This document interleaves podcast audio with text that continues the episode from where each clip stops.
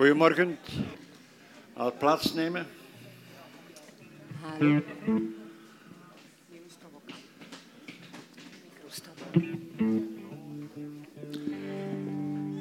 Welkom in Gods familie. Welkom in de Evangelische Kerk, de Pottenbakker. En ik wil, openen met Jesaja 60.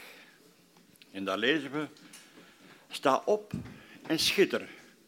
Je licht is gekomen. Over jou lijst, schijnt de luister van de Heer. Duisternis bedekt de aarde en donkerde de naties. Maar over jou schijnt de Heer. Zijn luister is boven jou zichtbaar. Volken laten zich leiden door jouw licht. Koningen door de glans van je schijnsel. Open je ogen, kijk om je heen. Ze stromen in drommen naar je toe. Je zult stralen van vreugde als je het ziet. Je hart zal van blijdschap overslaan. In Johannes 8, vers 12 zegt Jezus, ik ben het licht der wereld. Wie mij volgt, zal nimmer in de duisternis wandelen, maar hij zal het licht des levens hebben. Matthäus 5, vers 14. U bent het licht der wereld. Een stad die bovenop een berg ligt, kan niet verborgen blijven. Wie bij Jezus hoort, is als een stad op een berg. Of beter gezegd, de mensen die bij Jezus horen, zijn samen een stad. Want ik heb ergens gelezen dat het woordje u in de grondtaal een, een meervoud is. Dus eigenlijk had er moeten staan, jullie zijn het licht ter wereld. Jullie, alle gelovigen hier aanwezig, zijn als een stad op een berg. Wat wil dat zeggen, een stad op een berg? Dat is heel simpel. Je valt op. Of je wil of niet, er wordt naar je gekeken. Meestal wel op een kritische blik, maar er wordt naar je gekeken. Nu, wij hoeven niet naar de top van een berg te gaan en, te schreeuwen, bekeer u. Nee, gewoon daar uw licht laten schijnen. En daarom ook dat er staat in Matthäus 5, vers 16, laat uw licht zo schijnen voor de mensen, dat zij uw goede werken zien en uw Vader die in de hemel is, verheerlijken. En wat is uw licht? Dat is de wijze waarop u als christen door het dagelijkse leven gaat. Dat is het beste evangelie dat u kan laten zien, laten schijnen, laten schitteren. Maar daarvoor moet ons hart vurig zijn. Daarvoor moeten wij een brandend hart hebben voor onze Heer en Heiland. Dat wij het evangelie kunnen laten zien als een helder baken, als heraut van het morgenuur. Stellen wij ons op als een heraut van het morgenuur. Zo ja, laten we dan recht staan, want we gaan samen op weg.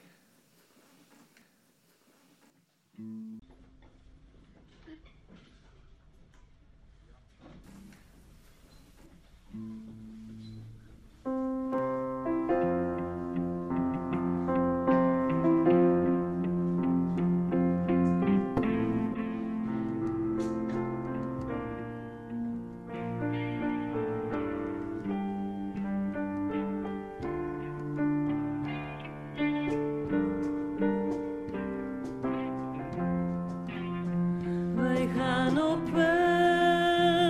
met een brandend hart, met een gebed.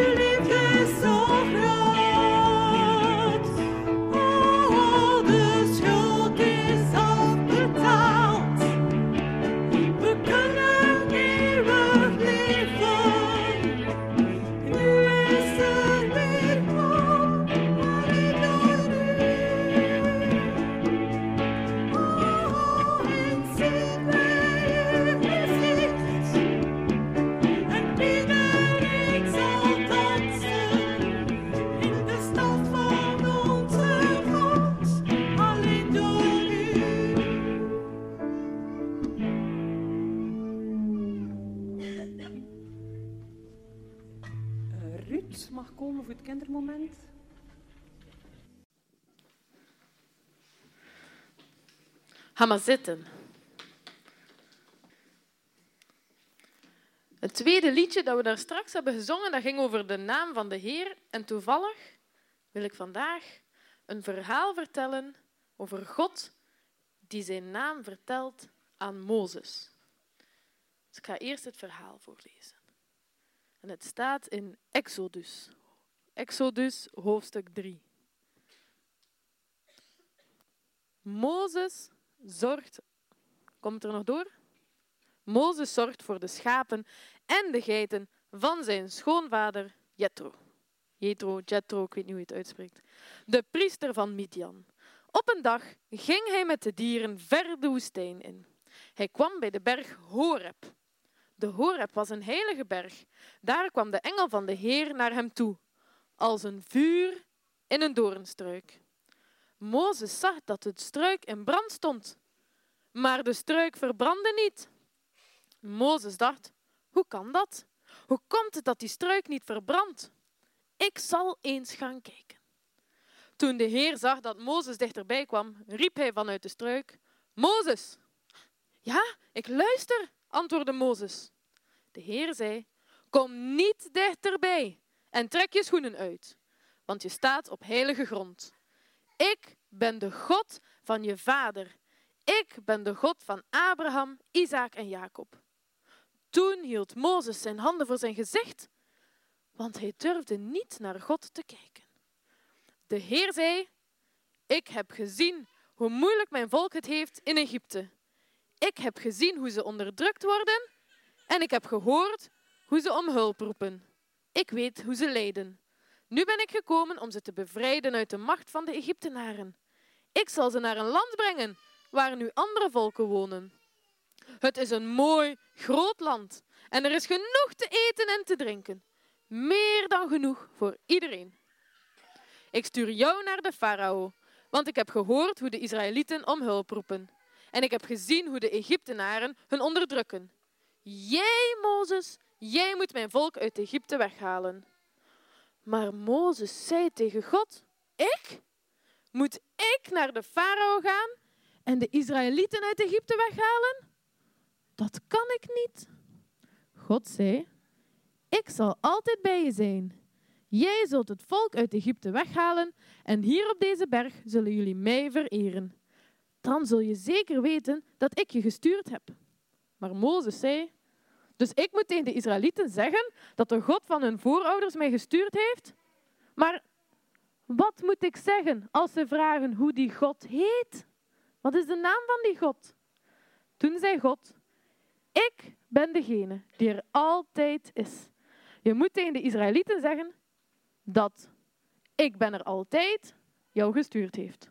Dat zal mijn naam zijn. Zo moeten ze mij voortaan noemen. Ik ben de Heer, de God van hun voorouders, de God van Abraham, Isaac en Jacob. Tot daar. Ja, er zijn veel redenen waarom we iemand een bepaalde naam geven. Omdat we het een mooie naam vinden, omdat we de betekenis mooi vinden, omdat het bijbels is. Maar God, God heeft zijn eigen naam gekozen. Die zegt, ik ben die er zal zijn. En weet je trouwens dat in het Hebreeuws is dat Yahweh. En die naam, die komt wel 7000 keer voor in de Bijbel. Maar er zijn nog heel veel andere namen ook die de mensen aan God geven, die God aan zichzelf geeft. Maar 7000 keer, dat is wel veel, hè? En het nieuwe liedje van de maand, dat daar zingen we onder andere in Halleluja. Halleluja, dat zijn eigenlijk twee woorden in het Hebreeuws. Hallelu, dat betekent prijs, de Heer prijs hem. En ja, dat betekent Yahweh, de naam van God. Dus we zingen prijs Yahweh. Dat is toch wel cool, hè? Dat God zo'n lied heeft waarin dat we zijn naam gebruiken om hem te prijzen. En we gaan het liedje zingen. En het liedje zing- zingen we onder andere in een van de strofes ook dat we nooit alleen zijn, dat eh, God erbij is. Dus dat past ook bij het verhaal, want God zegt, ik ben die er zal zijn. We gaan het liedje zingen. Jullie mogen recht staan en zij die kunnen lezen, kunnen meekijken op het scherm.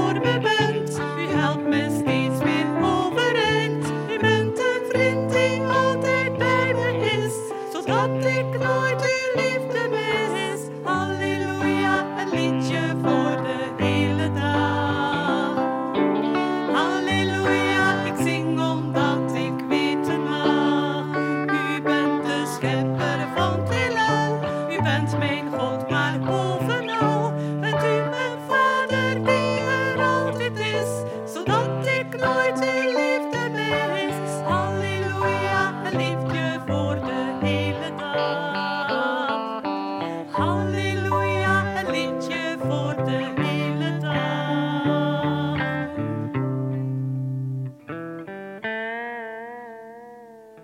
We gaan het nog veel zingen deze maand. Dus we gaan het wel beter leren kennen, zowel de kinderen als de volwassenen. Is er iemand van de kinderen die nog wil bidden?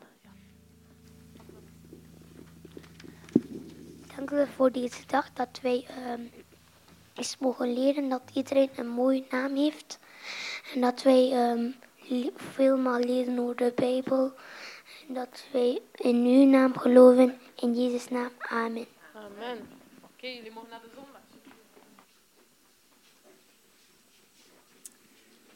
We mogen nu luisteren naar Jan, die de preek zal geven.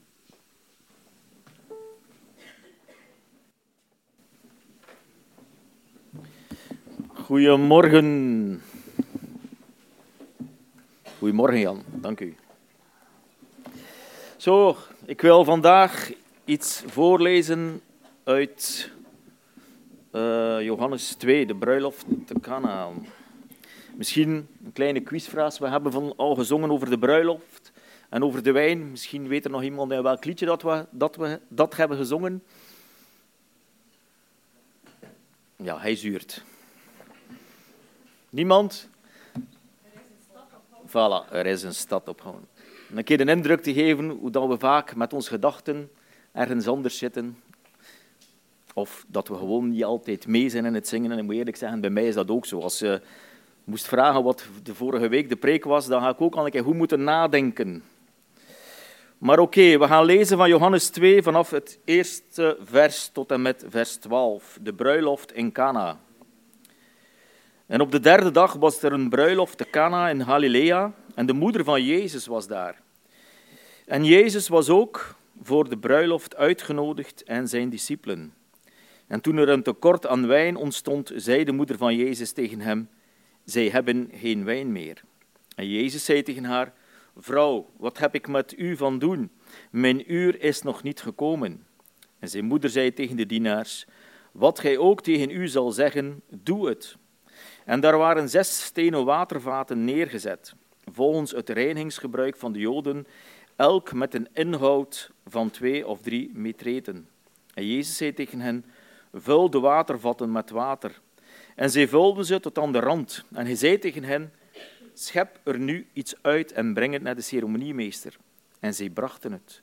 En toen nu de ceremoniemeester het water geproefd had, dat wijn geworden was, hij wist niet waar de wijn vandaan kwam, maar de dienaars die het water geschept hadden, wisten het, riep de ceremoniemeester de bruidegom. En hij zei tegen hem, iedereen zet eerst de goede wijn voor.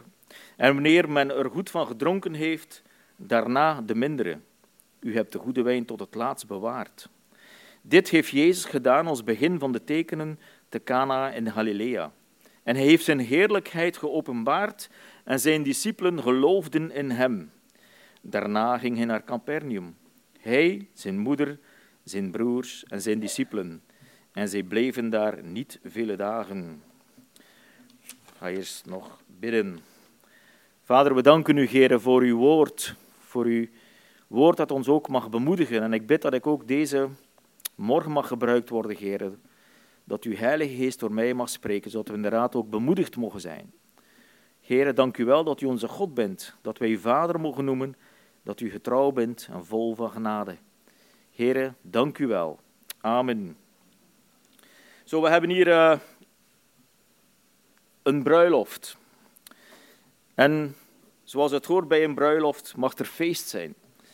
En ik denk, als we de Joden, een beetje de cultuur van de Joden kennen, dan is feesten bij de Joden heel normaal.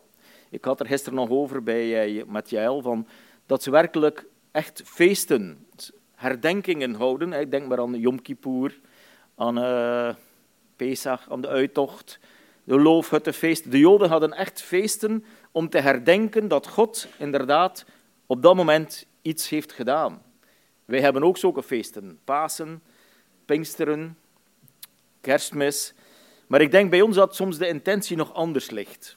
Of toch bij mij. Ik ben niet zo dan geneigd om echt mij 100% op dat gebeuren vast te pinnen. Maar het is werkelijk gebeurd. Jezus is opgestaan. Jezus is geboren. Jezus is aan het kruis gegaan. Dus feesten in de Bijbel is iets wat God heeft gegeven. God is een God van vreugde, van, ja, ook van feest. En hier ook lezen we van de wijn. Er zijn ook christenen onder ons die helemaal geen drank of geen wijn drinken. En dat mag ook, maar het mag geen wet worden. Het is iets dat God heeft gegeven, dat wij mogen genieten van genieten. En ik wil vandaag in feite maar dat ene versje lezen. Zij hebben geen wijn meer. Ik ga niet heel dat uh, stukje uitleggen, maar zij hebben geen wijn meer. Een feest, gezelligheid, en als we eerlijk zijn, als we een beetje wijn drinken, dan zijn we een beetje losser van tong.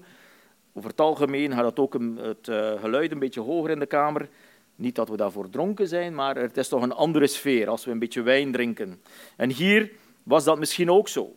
We weten het niet. In ieder geval moeten ze goed gedronken hebben, want de ceremoniemeester of de verantwoordelijke had geen wijn meer. Dus ik denk dat er nog goed moet gedronken worden. Maar op een bepaald moment hebben ze geen wijn meer. Misschien is dat een klein drama, misschien een schande, ik weet het niet. Maar in ieder geval, het probleem wordt vastgesteld. En ja, en wat is de oorzaak dan? Ja, zoals ik al zei, hebben ze misschien te weinig besteld, hebben ze misschien te veel gedronken. We weten het niet. En dat is ook misschien allemaal niet zo belangrijk, maar een vaststelling is, ze hebben geen wijn meer. En dat is iets wat ik zelf heb gelezen. Ik heb dat hier uh, niet uit mijn duim uh, gezogen. Soms is het ook een keer nodig dat je iets leest om iets kunnen door te geven. Of meestal, laat ik het zo zeggen. En namelijk, hij wees erop, die schrijver van, de wijn is op, namelijk de sleur in ons leven is binnengekomen. Op een bepaald moment zijn we allemaal, als we eerlijk zijn met onszelf, komt er een sleur in ons leven. We zijn niet meer zo enthousiast, zowel in het geloofsleven of het privéleven. Dat vuur is er een beetje uit. Als je denkt, toen uh, aan, de, aan de parabel van de, uh, van de, de akker, dat die man een parel vond in de akker en dat hij alles verkocht om maar dat ene te hebben en dat dat verwees dan naar het evangelie.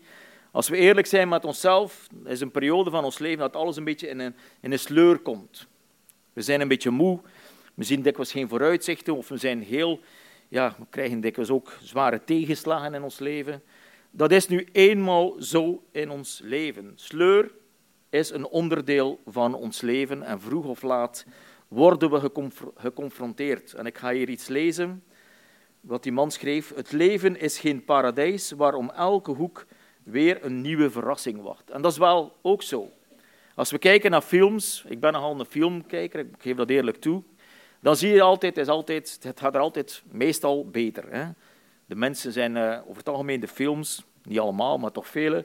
Er is luxe, er zijn mooie vrouwen, mooie auto's, mooie huizen. Voor die mensen gaat het allemaal voor de wind. Maar dat is niet het echte leven. Het echte leven waarin wij leven is anders. Showbiz bij het echte leven is een heel groot verschil.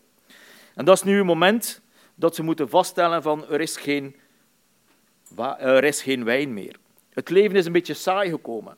Het leven in ons huwelijk, in onze relatie met elkaar, in ons, in ons christenleven, het is allemaal een beetje down. En ik denk, als we eerlijk zijn, dat we dat allemaal in ons eigen leven wel ergens kennen. Goed, dat is goed om dat te mogen vaststellen, dat wij niet alleen zijn. Want soms denken we dat we met onze problemen alleen zijn, maar dat is niet zo. We zijn een gemeenschap van mensen en ik denk dat zijn heel natuurlijke dingen in ons leven die op ons afkomen. Sleur, vermoeidheid, depressie, wat weet ik allemaal. Het, is, zijn dingen die op ons afkomen. En ik wil maar één ding zeggen, er is in ons leven strijd. En Paulus vergelijkt dat met een wedstrijd. Een loper, een marathonwedstrijd lopen. Dat we moeten blijven volharden, blijven lopen totdat we die zegen of die eindstreep halen. Dat is een bemoediging. En ik dacht ook in de bidstonden, ik denk dat Jan dat voorgelezen heeft, dat we inderdaad niet mogen opgeven. Dat we moeten bidden en strijden en verwachten. En dat is allemaal gemakkelijk gezegd. Maar als je in de sleur van je leven zit, is dat soms heel moeilijk. Of denk maar aan, aan zonde, aan persoonlijke zonde, waar je misschien geen overwinning over haalt. Waar je telkens opnieuw, ja, in feite ontgoocheld bent. En ik wil ook een citaat voorlezen van iemand die uh, dat zo mooi verwoordt. En zij schrijft, ik kan er gewoon niet achter komen dat goed mogelijk is dat mijn zonden worden vergeven als ik ze blijft herhalen, ook al haat ik het, om telkens dezelfde zonde te herhalen. Als ik 100% vertrouwd of geloof, zou ik dan stoppen met zondigen? Dat is misschien een vraag die jullie ook hebben al vastgesteld, of misschien die vraag hebben gesteld. Hebben we te weinig geloof en blijven we daardoor zondigen? Ook al haten we zonde, of een bepaalde zonde dat we zo haten, maar toch doen we ze. Ik denk, als we eerlijk zijn, dat we op de een of andere manier ook in dat citaat wel ergens kunnen achterkomen dat het ook voor ons wel vaak zo helpt. En wat doen we daar dan mee? Zet, kruipen we dan in een hoekje? Of doen we niks? Ik denk dat het heel vaak dat het heel belangrijk is om te weten en te erkennen dat wij mensen zijn, natuurlijke mensen die blijven zondigen.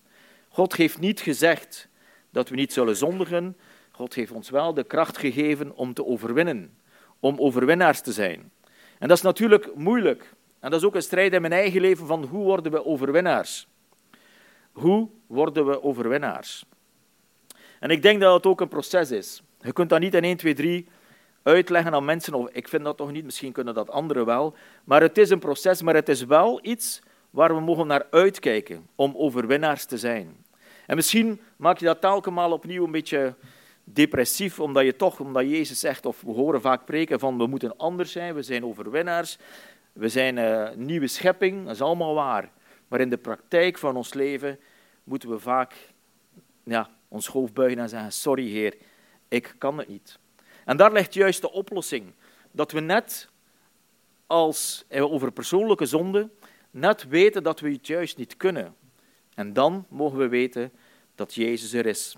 Maar ik wil, uh, ik wil hier ook nog, ik wil terug misschien uh, op verder komen. De oorzaak kan allerlei dingen zijn. Denk maar aan uw huwelijk, hoe het vaak gaat in huwelijken. Dat we altijd de, splinter zien, of de balk zien in de oog van de ander. En dat we, ja, ons huwelijk, ja, het kabbelt maar voort en we doen maar voort. En er is ook geen, ja, geen vreugde meer. Of op het werk, of in de gemeente, zoals ik al zei, of met uw vrienden of in uw familie. We kabbelen maar voort. We weten wat het is en we proberen er veranderingen te brengen, maar er is vaak zo weinig verandering in ons leven. Wij zijn de oorzaak, anderen zijn misschien de oorzaak, wat het ook mag zijn. We kabbelen voort. En hier, op dat, hier in uh, onze tekst was op plots de wijn op. En nu? Dan moeten we kijken wat er wel is. En wat is er wel? Er is water. En er is natuurlijk de Heere Jezus. Want met watervaten alleen gaan we geen, water, gaan we geen wijn maken. We moeten kijken wat er wel is en we weten wie het kan veranderen. Het is hier een wonder en misschien is dat een wonder die niet spectaculair is, want er zijn heel weinig mensen die zullen weten, ook op het feest, dat er een wonder gebeurd is. Heel weinig. Die watervaten, zal niemand zich daarmee bezighouden hebben dat er op plots geen wijn meer is. Er zijn weinig mensen die zullen geweten hebben dat de wijn op is. Alleen de discipelen en de ceremoniemeester en misschien de dienaars zijn, van de hoogte, zijn op de hoogte van dat wonder. Dus het heeft niet zo'n impact op mensen. Het is geen echt getuigenis tot Israël van Jezus heeft water in wijn veranderd. Maar zoals het staat in eh, de laatste hoofdstuk of in de laatste versen, hij heeft zijn heerlijkheid geopenbaard en zijn discipelen geloofden in hem. Dat kleine wonder, of dat groot wonder, zoals we mogen noemen, was in feite een privilege voor zijn discipelen. De bedoeling was dat zijn discipelen zouden geloven in hem. Dat hij werkelijk de God was, de Messias, de Zoon van God. En dat is juist het probleem. Het probleem van ons is dat we vaak zo weinig of zoveel weten, maar zo weinig geloven. Jezus is de oplossing voor veel van ons problemen. En hier zien we dat in, het, uh, in ons tekst, namelijk dat Jezus dat probleem aanpakt. Dat hij inderdaad dingen kan veranderen, maar dat we daarin ook ergens geloof moeten hebben en dat we daar zeker ook in moeten groeien. En dat is iets dat mij altijd opvalt, dat we mogen groeien in geloof. Wij mogen meer hebben van de kennis van Christus, want Hij vervult alles. En natuurlijk, soms zitten we nog in die fase van dat het water inderdaad water is. We hebben nog niet geproefd dat Jezus dingen kan veranderen. We hebben nog niet geproefd dat het water wijn is geworden. En ik denk, en ik vind dat een van mijn lievelingsteksten in feite ook, en dat is Psalm 116, ik heb twee keer een keer aangehaald, vers 1. Ik heb de Heere lief. Ik heb de Heere lief, schrijft de psalmist. En waarom? Want gij hoort mijn stem. En dat is juist het gevolg. We kunnen wel halleluja roepen en we kunnen wel zeggen we hebben de Heere lief, maar in de praktijk van ons leven gaan we moeten kunnen zeggen, net als, net als de psalmist, want gij hoort mijn stem. Met andere woorden, ik heb verhoring gehad. Ik ben bemoedigd geweest. Ik ben ja, gesterkt door het woord van God, door God zelf. En ik hoop dat we dat allemaal op de een of andere manier in ons leven kunnen, mogen ervaren. Want iemand liefhebben en nooit geen reactie krijgen, dat is moeilijk. Misschien kunnen jullie dat, maar ik ben niet zo'n sterke daarin. Maar hier zegt de psalmist heel duidelijk: Ik heb de Heer lief, want Hij hoort mijn stem. En dat vind ik zo mooi, dat we inderdaad mogen weten, en ik wil dat vandaag ook extra benadrukken: Jezus is er. Hier op het feest maakt Hij van het water wijn.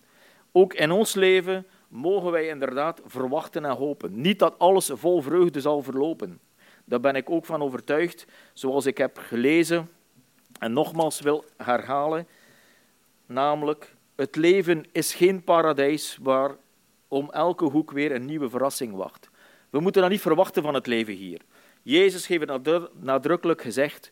We worden geconfronteerd met lijden, met miserie, met van alles en nog wat. Maar we mogen blijven hopen, blijven standhouden, blijven zien wat Jezus in ons leven wilt bewerken. En dat is juist dat we ook samenkomen. We komen ergens samen, misschien uit plicht, misschien, ik weet het niet, maar we mogen samenkomen omdat we toch iets terug mogen leren en bemoedigd worden van Jezus. Dat Jezus niet veraf is, want soms, als we eerlijk zijn, is Jezus veraf. We denken te weinig na, we lezen te weinig in het woord, we zijn te weinig bezig met de dingen van God. Dan spreek ik wel ook een beetje voor mezelf, want ik ben niet altijd getrouw in die dingen. En daarom is het juist zo goed dat de gemeente er is, dat we lezen, dat we bidden, dat we bedstondes en bijbelstudies gaan uh, bezoeken, omdat we meer van Jezus zouden leren. Het komt niet allemaal vanzelf. Het is een antwoord. Het is een, Doe iets. En dat staat er ook in vers 3. Doe het, zegt zijn moeder tegen de dienaars. Wat hij ook zegt, doe dat. Er is een handeling voor nodig. En er is ook ergens geloof voor nodig. Want die dienaars, die konden ook zeggen, ja, amai. Uh, water brengen naar de ceremoniemeester en hopen dat het wijn wordt, daar is een klein beetje geloof voor nodig. Of een beetje veel geloof voor nodig. En dat geloof, dat moet gevoed worden. En dat wordt gevoed door de Heilige Geest die in ons woont. Stap per stap. Misschien maken sommigen grote stappen, maar over het algemeen, als ik in mijn eigen leven kijk, zijn het maar hele kleine stapjes. Maar het zijn stapjes die mij kracht geven, die mij volharden, die volhouden en dat ik ook mag leren wat Jezus werkelijk betekent in mijn leven. Want daar gaat het om. We leven in een wereld van verdrukking. En als we rondom ons kijken, dan moeten we ook niet veel verwachten. En in tegendeel, ik geloof nog altijd, zoals jullie allemaal, dat we ergens in die eindtijd leven en dat we, ja, als, het ziet er niet echt goed uit, we weten ook niet wanneer dat Jezus terugkomt, maar toch, er is geen blijde verwachting hier op uh, deze wereld. Ik weet niet, je de, klok van uh, het wereldgebeuren of van de ondergang van de wereld staat blijkbaar op, was nu acht seconden voor twaalf. Dus dat is een, een, een zogezegde voorspelling van uh, bepaalde geleerden die uh, de, de tijd van de wereld ergens op die klok willen aanduiden, hoe laat het is totdat de wereld, of totdat de mensen de, de wereld totaal vernietigt. En ze waren ook niet positief, ze stonden op acht seconden voor twaalf. Natuurlijk, dat schommelde een beetje, maar natuurlijk met de oorlog in Oekraïne is het allemaal niet zo positief. Maar wij, wij hebben hoop. Wij, wij mogen kiezen. Wij, wij hebben Jezus. En ik wil gewoon dat vanmorgen doorgeven van wat er ook in ons leven is, de sleur in ons leven, de ontmoediging, de ander, die moet veranderen en niet wij, dat we toch, ondanks alles, mogen weten, Jezus kan, hoort, kan ons veranderen, kan ons een ander inzicht geven. Jezus, in feite zou ik moeten zeggen op een kinderlijke manier, Jezus kan alles. Jezus kan alles. Hij is de Zoon van God. En hier worden we daaraan herinnerd. Telkens opnieuw, ondanks alles, mogen we door gebed en door strijden. Jezus kan het. Hij doet het. En dat is de beste wijn. De beste wijn is hier in feite voor het laatst. Dat is, in feite is dat niet normaal, hè, want de meeren denken ook op een feest. Als je al wel gedronken hebt, om een duur proef je niet meer welke goede wijn er is. Maar hier Zoals de ceremoniemeester het zegt, zegt hij, de beste wijn hebt u voor het laatst gehouden. En dat is misschien wel een beeld dat we in ogen moeten houden naar onze verlangen, naar onze bestemming. We zijn hier maar tijdelijk. En ik moet er mezelf telkens opnieuw aan herinneren dat we hier maar tijdelijk zijn. Als je jong bent, en onze kinderen zijn nu in die fase, ze, krijgen kinderen, ze kopen huizen, ze hebben verwachtingen als we samenkopen, samenkomen, dan is het nog dikwijls een keer over huizen of we gaan verbouwen en wat gaan we doen. Ik heb, we hebben ook die tijd meegemaakt. Hè. We zijn ook, hebben ook een huis gekocht, verbouwd. En dat is een bepaalde fase in je leven dat ja, die normaal is, natuurlijk is. Maar plots valt het allemaal weg. De kinderen vliegen het huis uit. Ondertussen groei je nog in Christus. Dat zijn dingen die voorbij gaan. Je hebt dat verlangen niet meer om nog grote dingen te gaan doen, of ik toch niet. Huizen kopen, ik heb een huis, ik heb genoeg maar één. Verbouwen, misschien ga ik nog een beetje gaan helpen bij een van mijn kinderen. Maar het is anders. Het leven, dat is een fase in je leven dat verandert. En dan, word je, dan mag je meer stilstaan. Dan denk, ik spreek dan voor mezelf, dan ben je meer bezig met de dingen van, van uh, God. Of tenminste van de toekomst. Van inderdaad, we zijn hier maar tijdelijk. En ik denk dat we dat ook vaak tegen onszelf moeten zeggen. We zijn hier maar tijdelijk. We zijn hier maar tijdelijk. We hebben zo pas mogen zingen van het Jeruzalem met de houden straten. Of het zo zal zijn, dat weet ik niet. Maar in ieder geval, er wacht voor ons een andere toekomst. En dat moet ons hoop geven hier op deze wereld. Hoop dat we straks in een wereld zullen zijn die totaal nieuw zal zijn. En als je eerlijk bent, dan is dat soms heel moeilijk om dat voor te stellen. Maar we mogen vertrouwen op het woord van God. We mogen zien dat God zijn woord tot ons tot uiting brengt. En dat is telkens opnieuw een geloofskwestie. Geloven dat God leeft. Ik, ik las vanmorgen nog uh, over uh, Salomo, dat hij een gebed bad voor uh, het gebed bad voor de inwijding van de tempel. En daar spreekt hij van luistert God, luistert God. Zelfs als we zonden plegen, luistert God, vergeeft. En wat is het antwoord? God komt. God daalt neer in de tempel en God toont zijn glorie of woont in de tempel bij dat volk. Niet omdat dat volk zo bijzonder was in die zin dat het goede mensen waren, verre van, maar God had een plan en Salomo bad. En hij wist heel goed dat het een zondig volk was. Hij wist heel goed dat, er daar, dat het ja, niet uniek was in die zin dat ze zonder zonde waren, maar hij bad ervoor. Luistert God. En God kwam. En ik denk dat we dat ook vaak, ons gebed ook mag zijn van verwachten we nog iets. Als we verwachten we dat God dingen kan doen in ons leven. Verwachten we dat we overwinning kunnen krijgen op zonde. En misschien is dat niet van vandaag, misschien ook volgend jaar niet, maar blijvend hopen, blijvend uitzien, want Jezus kan het. En het, is ook een beetje de vraag, of misschien de ontmoediging juist, dat we op persoonlijk vlak zo weinig vooruitzicht zien of, zo weinig uh, verandering zien, omdat we door ontmoediging vaak en teleurstelling niet genoeg, of niet, nou, niet genoeg, dat is ook weer zoiets, uh, ja, dat, God, dat we soms te weinig bezig zijn met de dingen van God. Als God zegt dat hij ons kracht zal geven, dan mogen wij dat ervaren. En in dit alles ben ik van overtuigd, het is een groeiproces. Want neem nu, zoals ik hier heb voorgelezen, dat we het echt geloven en dat God ons op een of andere manier wonderlijk zegent en dat we zonder zonde zouden leven. Dan zouden we heel weinig geproefd hebben van Gods goedheid in ons leven. Wat bedoel ik daarmee? Als alles goed gaat, dan hebben we God weinig nodig. Maar juist in die punten, als we falen en we worden bemoedigd en we, worden, en we krijgen overwinning, dan pas zullen we God leren kennen als een levende God. En dat is juist het mooie, dat we telkens opnieuw ergens op een berg zitten, we vallen dan terug en God geeft wat we nodig hebben, we zijn weer bemoedigd. Daarom kon de psalmist zeggen, ik heb u lief, want hij hoort naar mijn gebed. En dat is iets wat we elke dag opnieuw mogen uitspreken. God hoort. Ik heb u lief, Gere, want gij hoort naar mij. Salomo kon dat zeggen, David kon dat zeggen, Abraham kon dat zeggen. Denk maar aan de, al de profeten, al de discipelen in het Nieuwe Testament. Iedereen kon zeggen, de Heere heeft mij lief. Waarom? Of ik heb de Heere lief, omdat hij luistert. Omdat hij naar mij hoort, omdat we een levende God hebben. En dat is juist hier ook weer zo mooi in die bruiloft te Canaan.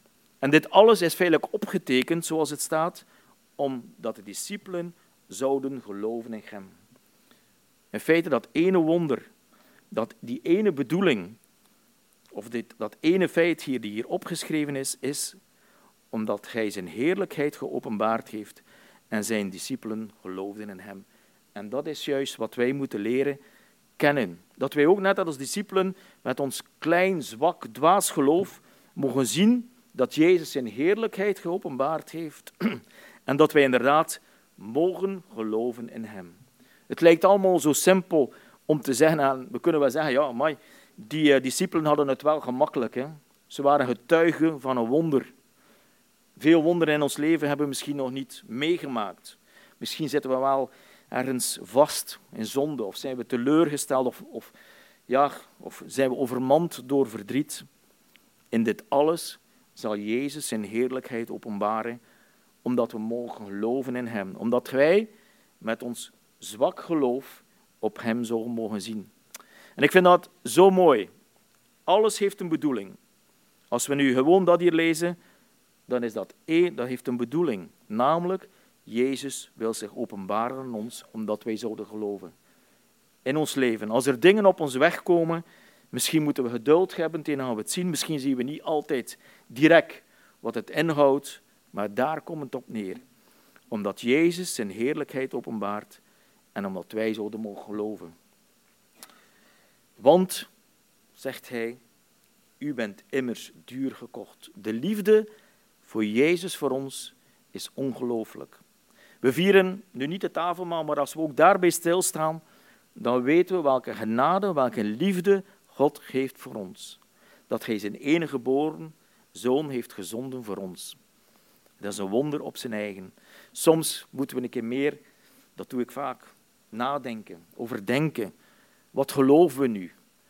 Wat, wat, wat, wie is God? Ja, welk een voordeel hebben we daaraan?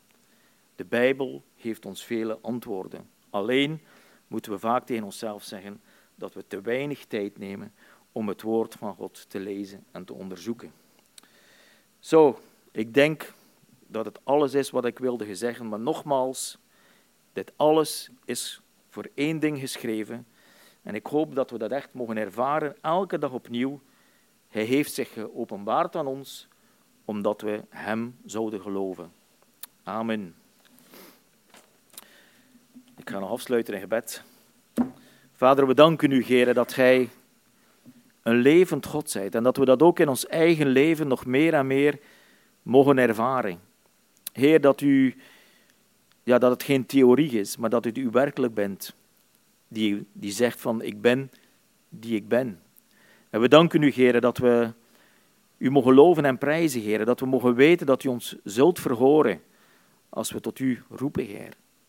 Heer, leer ons die les, omdat we uw naam mogen eren. Omdat we net als de psalmist mogen zeggen, ik heb de Heer lief, want gij hoort naar mij. Vader, wij danken u in de naam van Jezus. Zegen ons, Heer, ook de komende week nog. En mogen wij ook ja, door uw Heilige Geest geleerd worden om tijd te nemen voor u.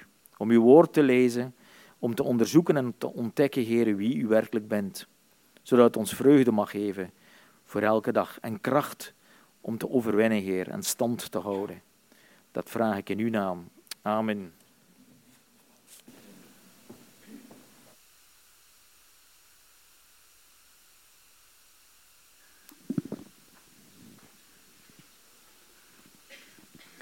Dank u wel, Jan.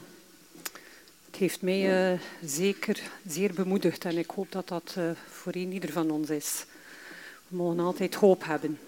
Met God is er nooit iets of iemand hopeloos. Dank u wel, Jan.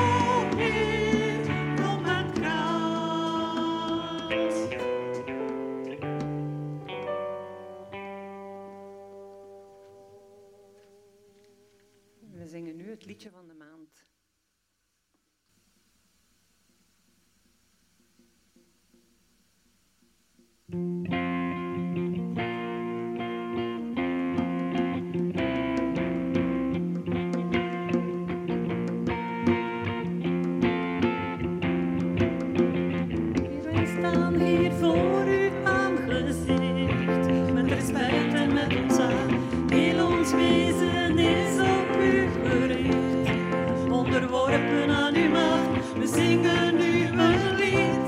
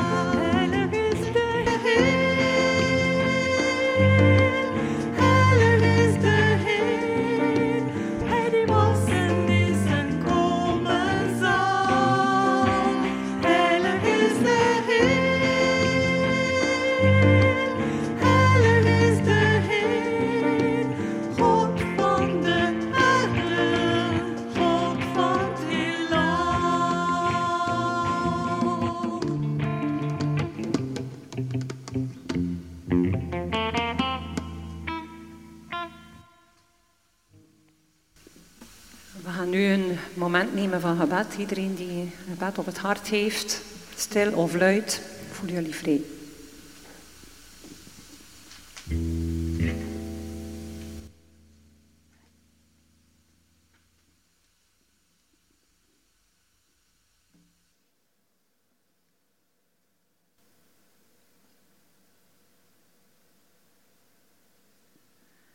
Heer Almachtig God, ik wil u bedanken dat u bent die u bent, Heer. Dat u er altijd bent, Heer. Ook al eh, zijn er momenten in ons leven dat we dat niet voelen. Dat we mogen weten, Heer, dat u er altijd bent. Ik wil u bidden, Heer, om uw zegen over één ieder van ons, Heer. Eén ieder hier aanwezig en één ieder die niet aanwezig kan zijn. Heer, ik bid u waak over één ieder van ons, Heer, naar geest, ziel en lichaam. We hebben u zo hard nodig, Heer. Alleen door u, Heer, kunnen we de stormen die we moeten doorstaan in ons leven. Alleen door u kunnen we dit aan. Alleen door u kunnen we staande blijven, Heer. Dank u wel, Heer, dat we mogen weten dat u er altijd bent en dat er bij u, met u, altijd hoop is. Help ons om dat niet los te laten, Heer. Maak ons sterk en diep geworteld in u, in uw liefde, Heer, in uw genade. Dank u wel dat uw liefde en uw genade zo onmetelijk groot is. En er altijd is, Heer. Want u bent liefde. Dank u wel, Heer, voor wie u bent. We gaan afsluiten met de mededelingen. U kan ze lezen in popscherven. Eh, dinsdag 7-2, ongeveer om 2 uur, is er bidstond in de kerk. En dan wil ik ook nog eh, Jan de Weduwe naar voren roepen voor een woordje uitleg over zijn moeder. Ah, donderdag, nu donderdag om 8 uur. Ja, bijbelstudie. ga proberen het kort te houden. Ehm, ik wil eerst iedereen hartelijk bedanken voor, ehm, jullie, allee, voor jullie medeleven en, hoe zou ik het zeggen, voor jullie gebed ook. Uh, dat is ook altijd, en ook voor de kaartjes dat ze ontvangen, dat we, dat we krijgen. Uh, de ingreep dat ze gedaan hebben, dat is wel goed gelukt en zo.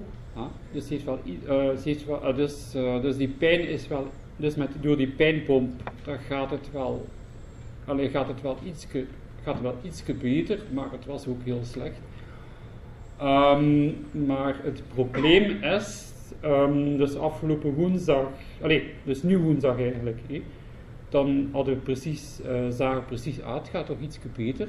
Ja, in die zin van, ze kon al genieten van een tasje koffie, maar helaas gisteren of... Allez, um, mijn zus Griet is er geweest. En Griet is eigenlijk speciaal afgekomen om ook mama... Um, ja, om ook mama te zien en ook ja, te helpen, waar ik heel dankbaar voor ben. En ik moet eerlijk zeggen dat het eigenlijk voor, voor mijn zus ook, voor Katrien, eigenlijk ook, en ook voor mezelf ook, op een gegeven moment. Hemelse Vader, ik wil uh, voor u corona genade brengen, heren. Ik wil u bidden voor, uh, voor een goede stel. En ook Jan wil we bij u brengen, heer, voor, voor kracht en sterkte. En ik wil danken voor dat hij goed omringd wordt met de familie, heren. Zegenen, heren, en beschermen. Dat vraag ik u Jezus na. Amen. Uh, jij wilde ook nog iets zeggen over het gemeenteweekend? Toby? Uh, het is zover. De folders zijn er. Uh, voor het gemeenteweekend. Wie er uh, vorige week nog geen heeft kunnen bemachtigen, er liggen er van achteren. Schrijf jullie zeker in. Uh, alles staat erin, maar mochten er toch nog vragen zijn of opmerkingen, laat maar komen aan iemand die in uh, de werkgroep zit. Als je het invult, mag je het aan mij geven, de inschrijving. Dus het laatste luikje kun je afschuren of knippen, mag je aan mij bezorgen. Um, doe het zeker, het wordt heel leuk, het wordt echt bemoedigend. En uh, Geef maar aan mee. Oké, okay, de, de voorbij, de voorbij. Nick? Ik heb nog een mededeling. Ja, kom maar.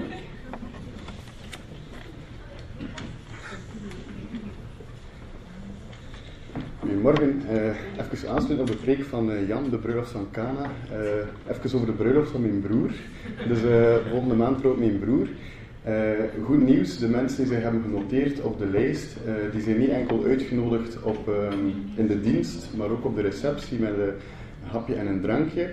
Maar wat wel belangrijk is, moest ik van mijn broer doorgeven, ze zouden het echt willen beperken tot de, de ouders en de volwassen mensen. Dus als je van plan was om je kinderen mee te brengen, dan moet ik u helaas teleurstellen. Hij heeft ooit drukkelijk gevraagd, dus sorry, dat moest misschien wat eerder uh, medegedeeld zijn. Maar hij zei dat, dat allez, ik vroeg of dat zeker wou zijn, ze zouden het heel graag tot de volwassenen houden, omdat ze ook op die manier wat meer volwassenen kunnen vragen. Want uh, dat zouden ze echt wel willen doen, omdat ook in de dienst dat ze veel mensen kunnen vragen. Uh, dus als je er wat rekening mee houden om op die avond uh, misschien een keer opvang te voorzien. We hopen dat u dat niet tegenhoudt om te komen, want we willen u uiteraard heel graag erbij. Maar als je er dus rekening wil mee houden dat de kindjes dat die opvang hebben. Maar dus je blijft van harte welkom. Ongetrouwde kinderen? Getrouwde kinderen. Ik denk dat dat, ja, zal echt tot uh, de, de, de hoofdgenoten of jullie dat het moet zijn. Goed, ja.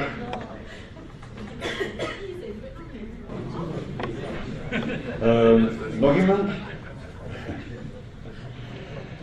Uh, deze voorbije week heeft, heeft de raad namens de gemeente een bloemetje laten afgeven bij Christine de Bruin die sinds woensdag officieel in pensioen is. Dus, dus Christine, welkom in de jeugdigheid van de derde leeftijd. Dat we een gezegende tijd mogen worden. En ik wil haar afsluiten zoals ik begonnen ben. Sta op, ga heen en schitter. Dat de vrede van God met u zij. Nog een prettige dag en gezegende week. Amen. Ja, mocht er niet zijn van een event, maar het zijn er al een paar die het wisten. Hij is jarig vandaag. Hij wordt 70. Oh, hij is 70.